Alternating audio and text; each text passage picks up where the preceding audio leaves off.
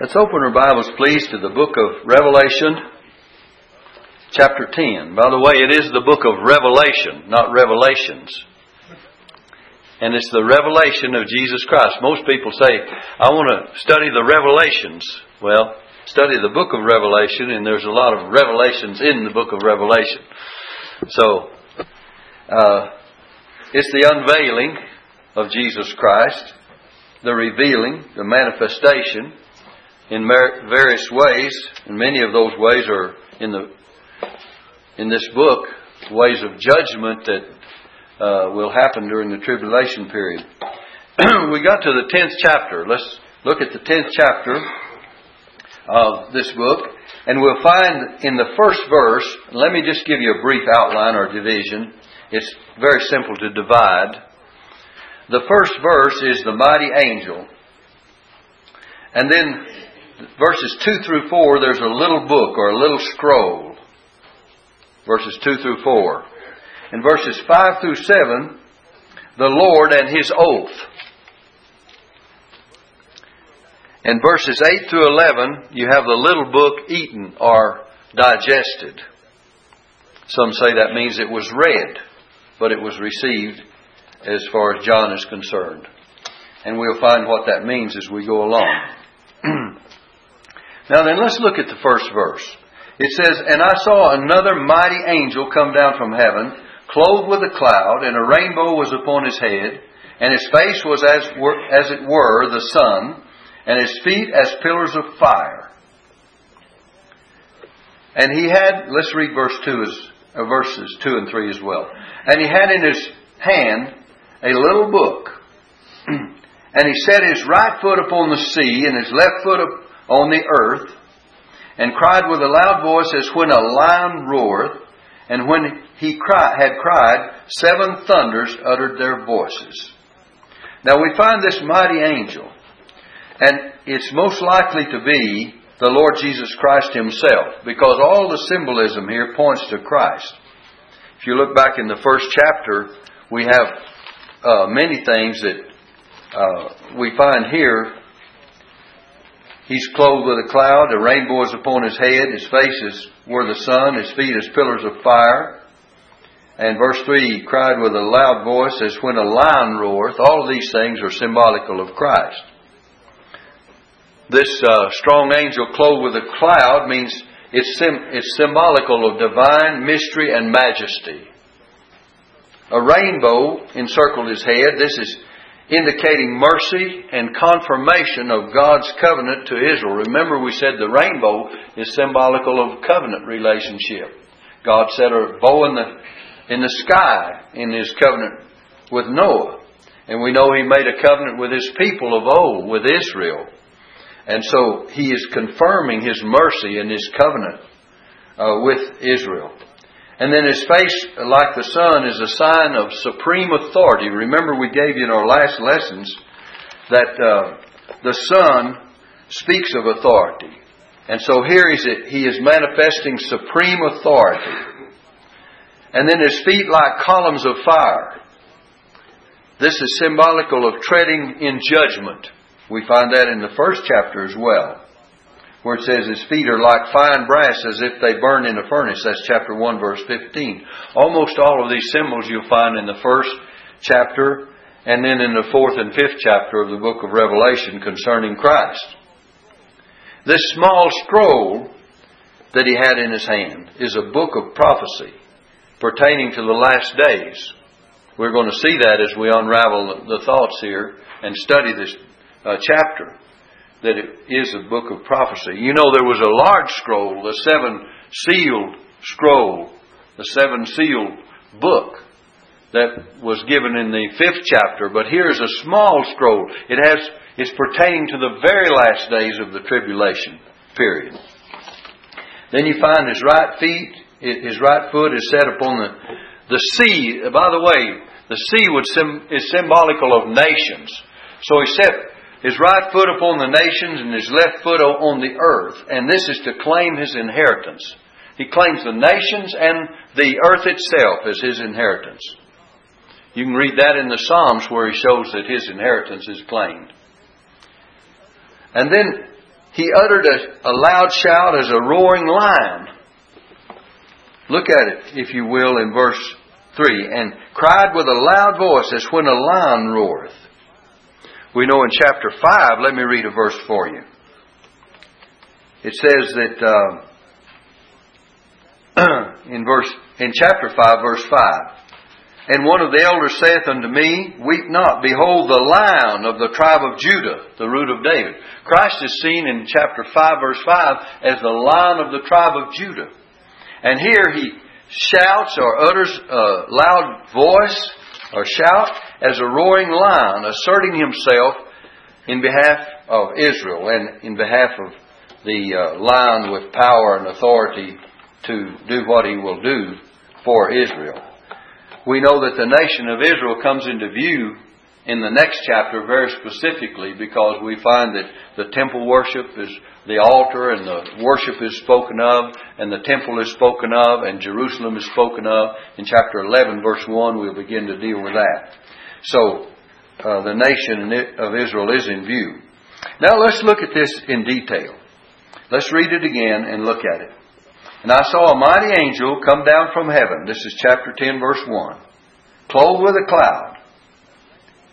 Uh, and a rainbow upon his head, and his face was as were the sun. He comes from heaven. His feet as pillars of fire. He came down from heaven. And he comes from heaven and he's clothed with majesty. He shows in putting his feet upon the sea and upon the earth an act of possession that this belongs to me. He's robed also with grace and with glory. And it says in verse 2 he had in his hand a little book, open. Notice it's open. The other book was sealed. And he set his right foot upon the sea and his left foot upon the earth. And cried with a loud voice as when a lion roareth. And when he had cried, seven thunders uttered their voices. Now, we find that this little book that's spoken of is a book of unfulfilled prophecies. And these thunders are judgments that are about to take place. Seven thunders uttered their voices. You remember when, when we spoke of lightnings and thunders, symbolical of judgments coming upon the earth? And this is true as you carry it through of the book of Revelation. And we find that uh, when the seven thunders uttered their voices, in verse 4, I was about to write, John says, and I heard a voice from heaven saying unto me, Seal up those things which the seven thunders uttered and write them not. It's not time to reveal what these judgments are going to be. And he said to seal them up. And the angel which I saw, verse 5, stand upon the sea and upon the earth, lifted up his hand to heaven. Now here's the, the Lord and his oath. And what does he say? And he sware by him that liveth forever and ever, who created heaven and the things that therein are, and the earth and the things that therein are, and the sea and the things which therein are therein, that there should be time no longer.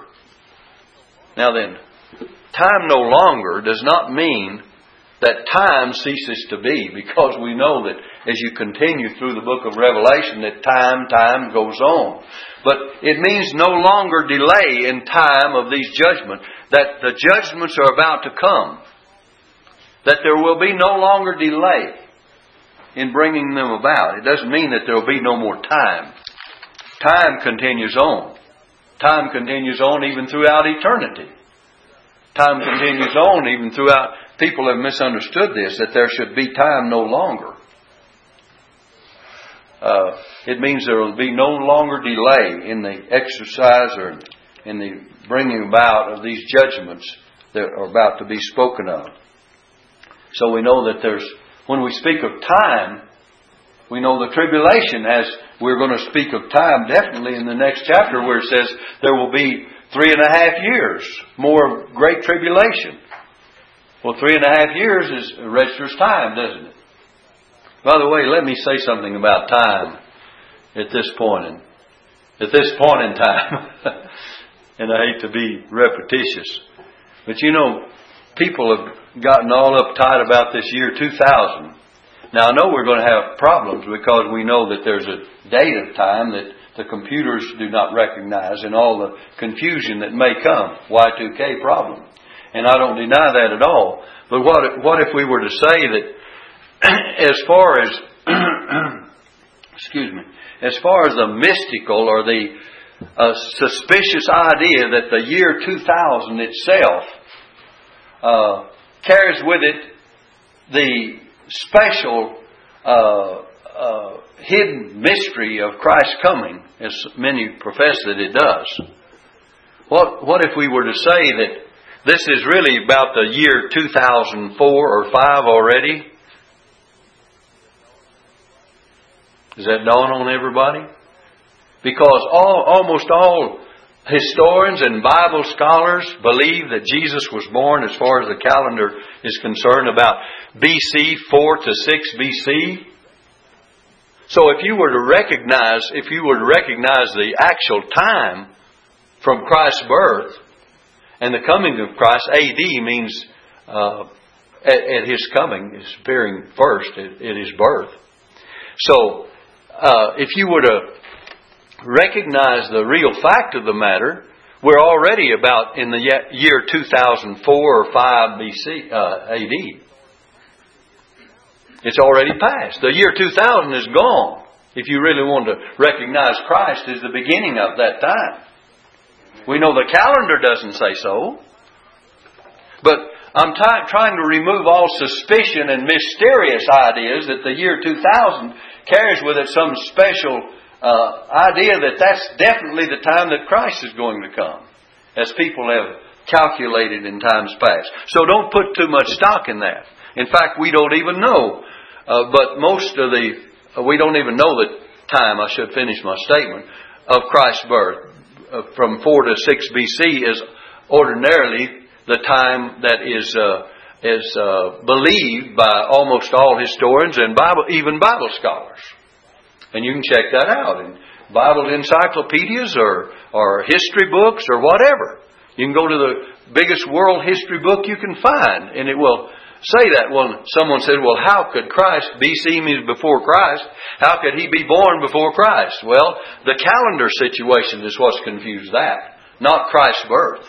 Christ's birth, everything since uh, there was nothing before Christ, that, uh, of course, it was all BC before Christ. But the change of calendars and all has called, caused all of this confusion. So I just wanted to, to make it uh, uh sure that you recognize that there's no mystical number about the year 2000, as a lot of people try to put the stock in it. And therefore believe that since we've had 4,000 years before Christ and 2,000 years, and then the other thousand years starts at the year 2000, that that has to be the time of Christ coming, so that would be the, the seventh thousand years. And so we, we don't go with that because we don't know that day or the hour. Maybe the Lord hid that time from us exactly so that we wouldn't be uh, trying to set dates and, and you know, worry about it. Maybe it is kind of, we really don't know. No one really knows the exact date of the birth of Christ as far as our calendar is concerned. So let's go on with this. I just thought that throw that in. It says in verse six, that time that there should be time no longer. Now then, verse 7. But in the days of the voice of the seventh angel, when he shall begin to sound, the mystery of God should be finished. Now there's another angel that sounds, and when he sounds, in that day, the mystery of God will be finished because there's a completion of all the things that will take place after the sounding of the seventh angel when he uh, sounds, utters his trumpet sound. But in the days of the voice of the seventh angel, by the way, you'll find that in chapter 11, verse uh, 15. It says, And the seventh angel sounded, and there were great voices in heaven saying, and notice the, the, what it actually says when it 11:15 if you're looking at it the kingdoms of this world are become the kingdoms of our Lord and of his Christ and he shall reign forever and ever anticipating the fulfillment of all. That's why this verse is specific and says that that's what it anticipates. Chapter 10, verse 7, it says, But in the days of the voice of the seventh angel, when he shall begin to sound, the mystery of God should be finished, as he hath declared to his servants the prophets. And you have the idea of that in 11 verse 15. Now then in, ver- in verse 8. And the voice which I heard from heaven spake unto me again and said, Go and take the little book which is open in the hand of the angel which standeth upon the sea and upon the earth. Now John was told to go and take that little book. And I went unto the angel and said unto him, Give me the little book. And he said unto me, Take it and eat it up. Digest it, would be one thought. And it shall make thy belly bitter, but it shall be in thy mouth sweet as honey. This little book is sweet and it's bitter. You might say it's sweet in its promises of blessings, especially for Israel, that God will protect them throughout the remainder of that tribulation period. But it is bitter in its prediction of the sufferings and the judgments that will come. Some, can, some things have a sweet side and a bitter side. The Word of God is like that. The Word of God, Uh, it, this little book may be symbolical of the Word of God that is quick and powerful and sharper than any two-edged sword. It has two, a two cutting edges on it. God's Word does that. And there's a twofold effect of the gospel of Christ as well. Let me read for you in the book of 2 Corinthians chapter 2. Paul uses these words. In verse 15, he says, For we are unto God a sweet savor, sweet, savor of Christ, not Savior, but savor, of incense, a sweet smell. For we unto God are unto God a sweet savor of Christ in them that are saved and in them that perish. To the one we are, are the savor of death unto death, and to the other the savor of life unto life. Now, the Word of God, when it's preached, it has two, a twofold effect and twofold result. If it's received as sweet, and it is a, it becomes a salvation or savior, and this was, the gospel is the savor or the sweet incense that goes up to God in the preaching of it, but it, it carries with it salvation for those who believe. But it carries with it bitterness, or it has an opposite side to those who reject it.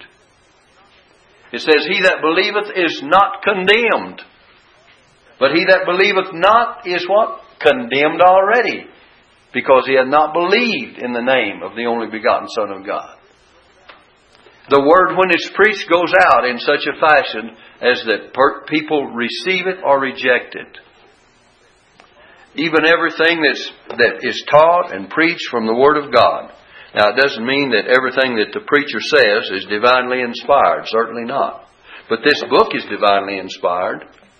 And we're to take it and rightly divide the Word of truth. But when God uh, opens this to your thoughts and heart, and you receive God's Word, you either receive His Word or you reject His Word. But uh, as I say, there are many frailties behind the pulpit and among in, in the the person and the preacher himself, because we are all uh, human beings and we're all uh, uh subject to uh, mistakes and and uh, not fully understanding everything that God has to say. But what God does say, we need to accept it one way or the other. And it, it comes down to His Word Sometimes we do not fully understand His Word. Many times we do not fully understand His Word. I'm saying that most of the things that we're studying here in the book of Revelation, we will never fully understand until they really happen. But I do believe that we have a basis for our interpretation and exposition of the things that we try to preach and teach from the book of Revelation because just like we were talking about those things about the mighty angel, if you go back to chapter 1, you'll find, let me just read in chapter 1, and I won't try to pinpoint each point of it, but let me read John's vision of Christ himself in chapter 1. It says in verse 12, And I turned to see the voice that spake with me, and being turned I saw seven golden candlesticks, and in the midst of the seven candlesticks, now listen carefully at the description. One like unto the Son of Man, clothed with a garment down to the foot and girt about the paps with a golden girdle. His head and his hairs were white like wool, as white as snow, and his eyes were as a flame of fire, and his feet like unto fine brass, as if they burned in a furnace, and his voice as the sound of many waters.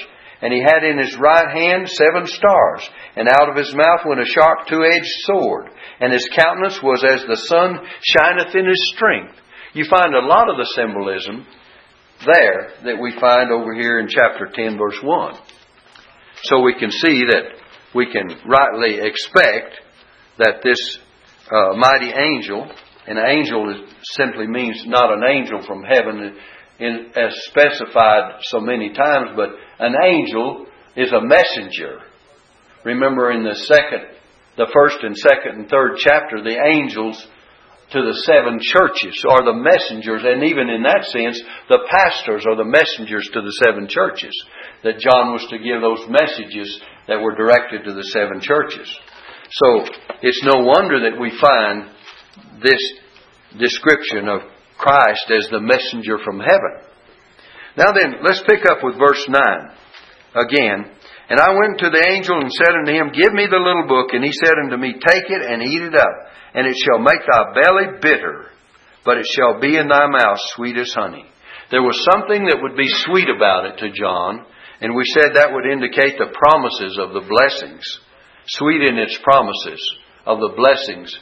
Remember that we mentioned earlier that Israel would be protected, divinely protected throughout the, the tribulation period. In fact, in our last lesson, if you'll remember in chapter 9, verse 4, that the, even these demons were forbidden to hurt those men that were sealed of God. They were divinely protected. Look in verse 4 of chapter 9.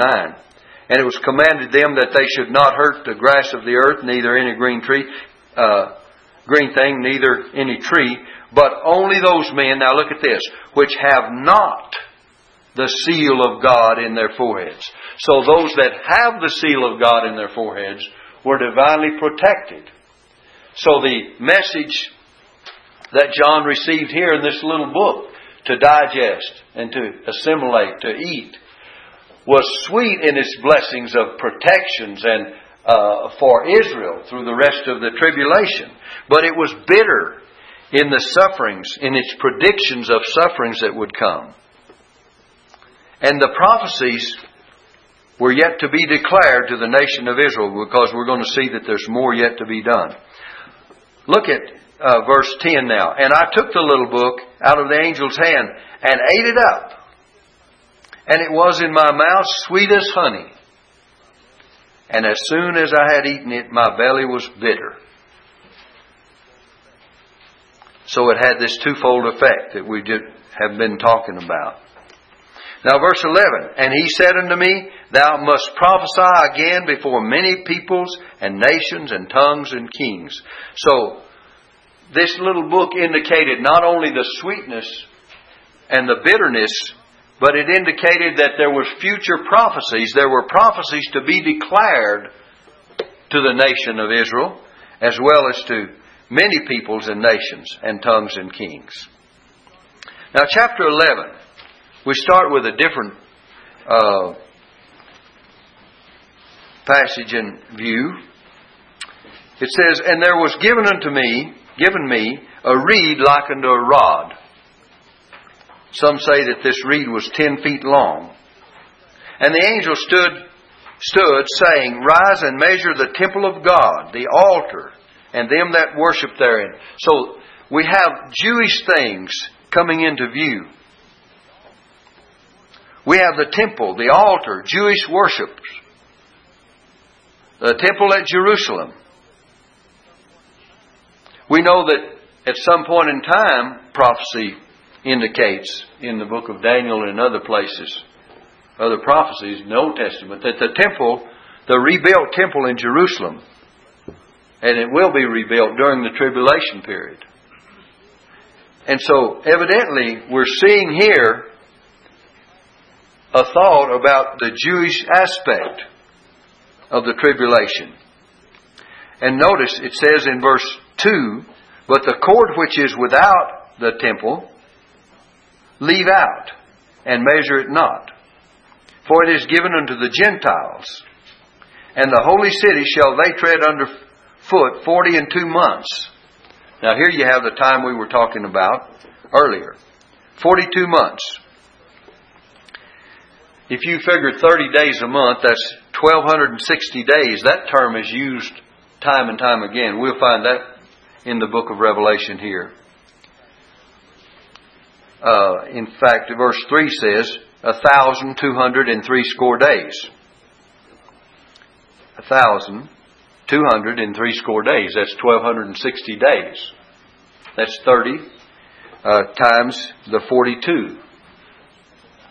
The 42 months and the 1,203 score days are the same. You see that 42 months in verse 2.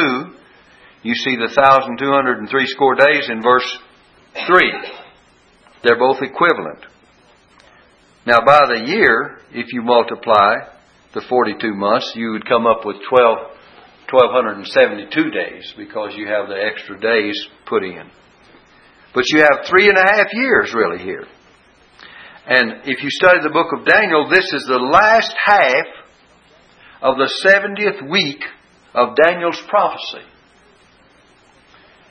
And there's a period, an interval of time between the 69th and 70th week of Daniel's prophecy that is an unknown, undescribed length of time. And that, in Daniel's prophecy, is this day and age of grace in which we now live. So it's, it's undisclosed as to the length of it. That's why we do not know the day and the hour uh, of Christ's coming, is because no one can identify the length of that time that lapses between the 69th and 70th week of Daniel's prophecy. And that's why it's so ridiculous to try to come up with a time. Yet you have people doing it. They're doing it right today. You turn on your television much and hear a lot of some of the evangelists predicting doomsday, just as January 1. Most of them believe in September of this year it's going to happen. Because that's a special feast day of Israel. Okay. But they're all making these predictions. We had a gentleman here visiting with us this last uh, summer. He said, Brother Joyce, I probably won't see you next year because in September we'll all be gone. I said, Yeah, well, I hope I hope I see you anyway next year when you come back. And he said, I'll be back if it doesn't happen. Well, I hope he comes back. But if Jesus comes, he could come before September. He could come before we leave this building. There's no set time. It's in the Father's own power. And it's ridiculous for a man to try to set the date of Christ's coming. And because Jesus said that this is in my Father's power. He says, No, not the Son, but the Father only. And we go back to that thought in Matthew 24 where they say, This generation shall not pass till all shall be fulfilled. And he's talking about the, the fig tree when it begins to put forth leaves. And the fig tree is symbolical of the nation of Israel. And we know that nation of Israel was declared to be a nation in 1948. And so the the Bible prophecy teachers take the year of 1948 and they've tried to to figure out what a generation means. And they remember that's where this 1988 business came about. 40 years, right? So Jesus just had to come in 1988. But he didn't come in 1988 because they do not know what a generation is. In fact, the word generation itself many times means a race of people, not, not relating to the time or length. We say here three generations, and we speak of it in the normal sense of the word. But sometimes the word generation means race. So Jesus was saying, and if you study Matthew chapter 24, it is entirely Jewish in background. And being so, Jesus was saying, This Jewish nation, this race shall not pass till all is fulfilled. And that's why you have them still being talked about here in the book of Revelation, which is yet future to our time because they will not pass. And they're going to be, we already have studied where there were 12,000 out of all the 12 tribes of the children of Israel, making 144,000 that were sealed, that were to be the ministers and were to be the missionaries during the tribulation period. And we know that even that future time that we're talking about, that they will not have passed. So this generation will not pass till all be fulfilled. And then in the same passage of Scripture in Matthew 24, he says, And this gospel of the kingdom shall be preached unto all nations, and then shall the end come. When shall it be preached unto all nations? During the tribulation period by the Jews themselves. Have you heard?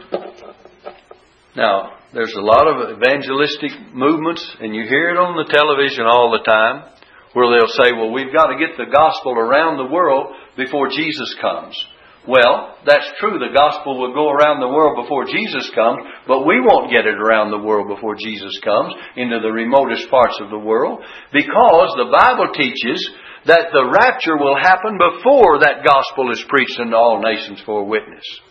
And that the Jews themselves will be, we would not have any converted people during the, uh, in the book of Revelation if the gospel had already been preached to all nations because they would already be condemned by the fact they'd reject the gospel.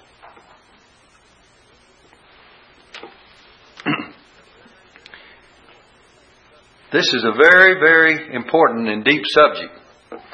Let's read in chapter 11, verse 2. But the court which is without of the temple leave out and measure it not, for it is given unto the Gentiles, and the holy city shall they tread under foot forty and two months. That that's, of course, the, the three and a half years, or it's uh, uh, 1,260 days. And verse uh, 3 says, And I will give power unto my two witnesses, and they shall prophesy a thousand two hundred and threescore days. That's the same equivalent as the 42 months.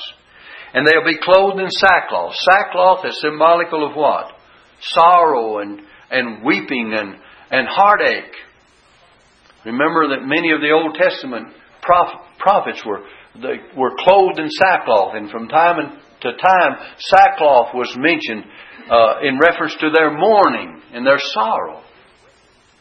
And these two two witnesses that God will send for the three and the last three and a half years of the tribulation period will be clothed in sackcloth because they'll have messages of judgment upon an ungodly world and even ungodly uh, Israel, the part of Israel that still is, will not receive uh, the Lord and the unconverted aspect or uh, people of Israel. Now then, we get into some things that we've got to study partly in the Old Testament as well as the New to uh, do a lot of identifying and, and understanding. It says, These are the two olive trees and the two candlesticks standing before the God of the earth. We'll come back and study some more about that.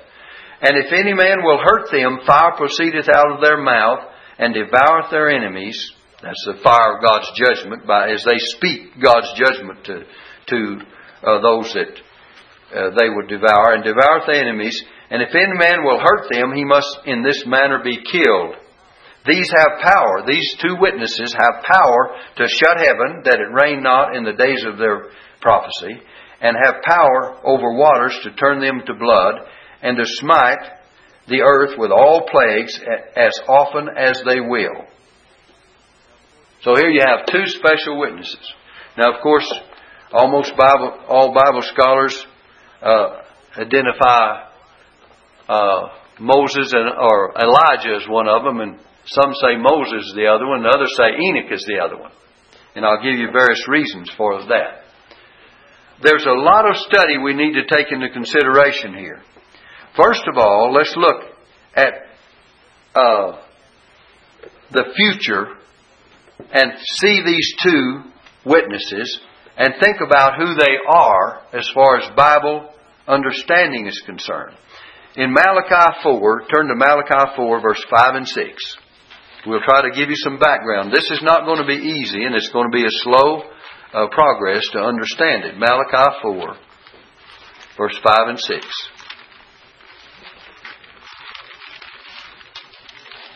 I want you to notice.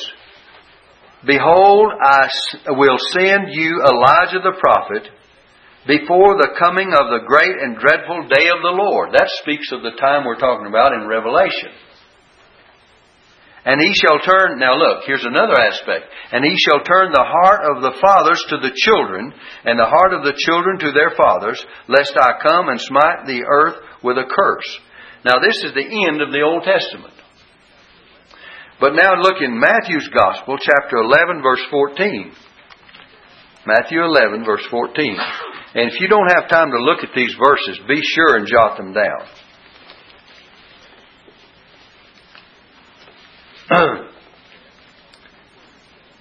Notice Jesus says, And if you will receive it, this is Elias or Elijah, which was for to come. Even in Christ's day. Now, who's he talking about? Let's go back and read verse 10 through 14. You have Matthew 11, verse 10. For this is he of whom it is written, Behold, I, I send my messenger before thy face. Another uh, scripture in Isaiah as well as Malachi. It's Malachi 3 verse 1 where it says this, Behold, I send my messenger before thy face which shall prepare thy way before thee. Verily I say unto you, among them that are born of women, there hath not risen a greater than John the Baptist. Now then, John the Baptist was the one that came and prepared the way before Christ. Notwithstanding, he that is least in the kingdom of heaven is greater than he. And from the days of John the Baptist until now, the kingdom of heaven suffereth violence, and the violent taketh it by force. For all the prophets and the law prophesied until John. And if you will receive it, Jesus says, and if you will receive it, this is Elias or Elijah, which was for to come. So here's John the Baptist that came in the, in the spirit and power of Elijah. He was Elijah like. He was like Elijah. John the Baptist. Jesus refers to him in such a fashion. Matthew 17, verse 12. I want you to look at that. Matthew 17, verse 12. Jesus says, But I say unto you that Elias is come already, and they knew him not, but have done unto him whatsoever they listed. Likewise shall also the Son of Man suffer of them. Now what did Jesus say in Matthew 17, 11? But I say unto you that Elijah, or Elias, or Elijah, is come already. He's come already. And they knew him not, but have done unto him whatsoever they listed. Now then, the prophecy back there that we first read in Malachi 4, verse 5 and 6, definitely says before that great and terrible day of the Lord come. We know that that refers to a future appearing of an Elijah-like personality. And one of these witnesses that we're studying will be like that.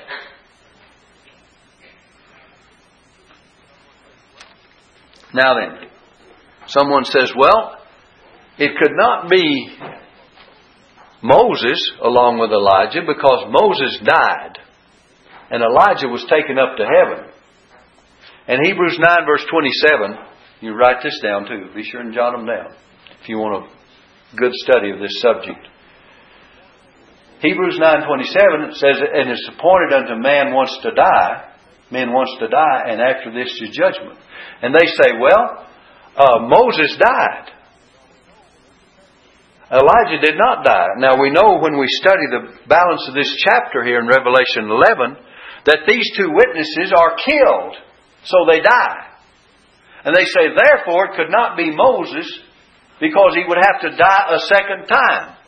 So it could be Elijah And they say, well, there's only one other person that it could be if it's not Moses, and that could be Enoch because he went to heaven without dying. So Enoch and Elijah are the only two persons that were ever taken to heaven without death. But that argument doesn't stand either. Because, turn to Hebrews 9, verse 27, and let's look at it and see what it actually does say. And as it is appointed unto men once to die, but after this the judgment. As it is appointed unto men once to die. Now, generally speaking, men die. But it doesn't say it's appointed unto all men once to die. And it doesn't say it's appointed unto men to die only once. So there's two arguments there that will not uh, convince anyone that it has to exclude Moses from being in the picture in the future, or at least a Moses like person. And we're going to talk about their credentials in a moment. But I want to get this thought over to you. You see what I'm talking about? It's not appointed unto all men to die, wants to die. Because when Jesus comes, we're not going to die. We're, the, the living believers at Christ's coming will be taken up. Jesus said, I am the resurrection and the life, John chapter 11. He that believeth in me, though he were dead, yet shall he live. And whosoever liveth or is living and believing in me shall what? Never die. He's going to be taken up, changed in a moment, in the twinkling of an eye. So it's not appointed unto all men wants to die. It's appointed unto men wants to die. It's the general way that people go out of this life. And again, that other argument, it's not appointed unto to men to die only once. Why? Because we've seen that, uh, well, in the days of Jesus, He raised Lazarus from the dead. Lazarus sat at the table. Many were converted because they believed in Lazarus and saw him living after Christ raised him from the dead. He'd been dead four days already. And we believe that he lived a normal life and that at some point in time he had to die because he was still a man. I don't believe that he's still living, do you? I don't believe the Bible even indicates that. So what we're saying is that to take that scripture to exclude Moses from being one just because he died, and here's another argument. On the Mount of Tra- Transfiguration, there appeared with Jesus who? Moses and Elijah. Right? And they, sp- and it's, okay, let me give you. Matthew 17, you have the record of it, just where we've been studying and also Luke 9, Luke chapter 9, and Mark chapter 9. Okay, listen carefully. In Luke's gospel, it says, these two, Moses and Elijah, spake of his decease or Christ's death, which he should accomplish at Jerusalem. And Peter tells us, look in 2 Peter chapter 1, Peter tells us that that uh, manifestation on the Mount of Transfiguration was a preview of Christ's coming in power and great glory. In 2 Peter chapter 1, let me read this to you. Now, keep in mind, we have the, we have in view what happened during Christ's lifetime. Uh, Peter, James, and John were taken up with Jesus on the high mountain apart. One gospel says to pray. And he was transfigured before uh, them, and his face did shine as the sun, and his raiment was white as the light. And Luke's gospel says that Moses, there appeared with him Moses and Elijah, so does Matthew, but Luke's gospel says they spake of his decease, which he should accomplish at Jerusalem. Now then, Peter says that experience, Peter, James, and John were there with Jesus, the three special uh, people uh, close to Jesus. Now look carefully. It says in the book of Second Peter, Peter rehearses this and calls to remembrance this uh, experience, and here's what he has to say about it. Verse 16. 2 Peter chapter 1 verse 16.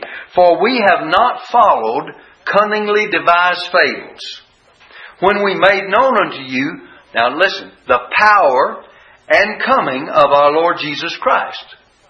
He says, when we made known the power and coming of Christ, but we were eyewitnesses of His majesty. For He received from God the Father honor and glory when there came such a voice to him from the excellent glory, What? This is my beloved Son in whom I'm well pleased. Now, what did God say on that Mount of Transfiguration? It says that the voice from heaven, a bright cloud overshadowed them, the voice from heaven uh, uh, said, This is my beloved Son in whom I'm well pleased. That's exactly what Peter is rehearsing to us in his epistle. And he says, And this voice which came from heaven we heard when we were with him in the holy mount. There's no doubt but what Peter is referring to that incident. And there's no doubt but what he interprets that to be, we made known unto you the power and coming of our Lord Jesus Christ. And in doing so, he is saying also the, uh, the whole experience has to do with the power and coming of Christ. And we have already pointed out in every case, it speaks of Moses and Elijah being with Jesus. And if that was a preview of Christ's coming, then I don't believe that you could in any way eliminate these two witnesses that we're talking about, uh, eliminate Moses from being one of them, or at least in type, one of them. Now then, if you turn back to Revelation quickly, I guess our time's about gone, but I want you to notice their credentials in verse 6. These have power. You have chapter 11, verse 6. These two witnesses have power to shut heaven that it rain not in the days of their prophecy. Who did that? Elijah. And what are the days of what are the days of their prophecy? Three and a half years? Isn't that just kind of the main, same thing that Elijah did? Shut up heaven that it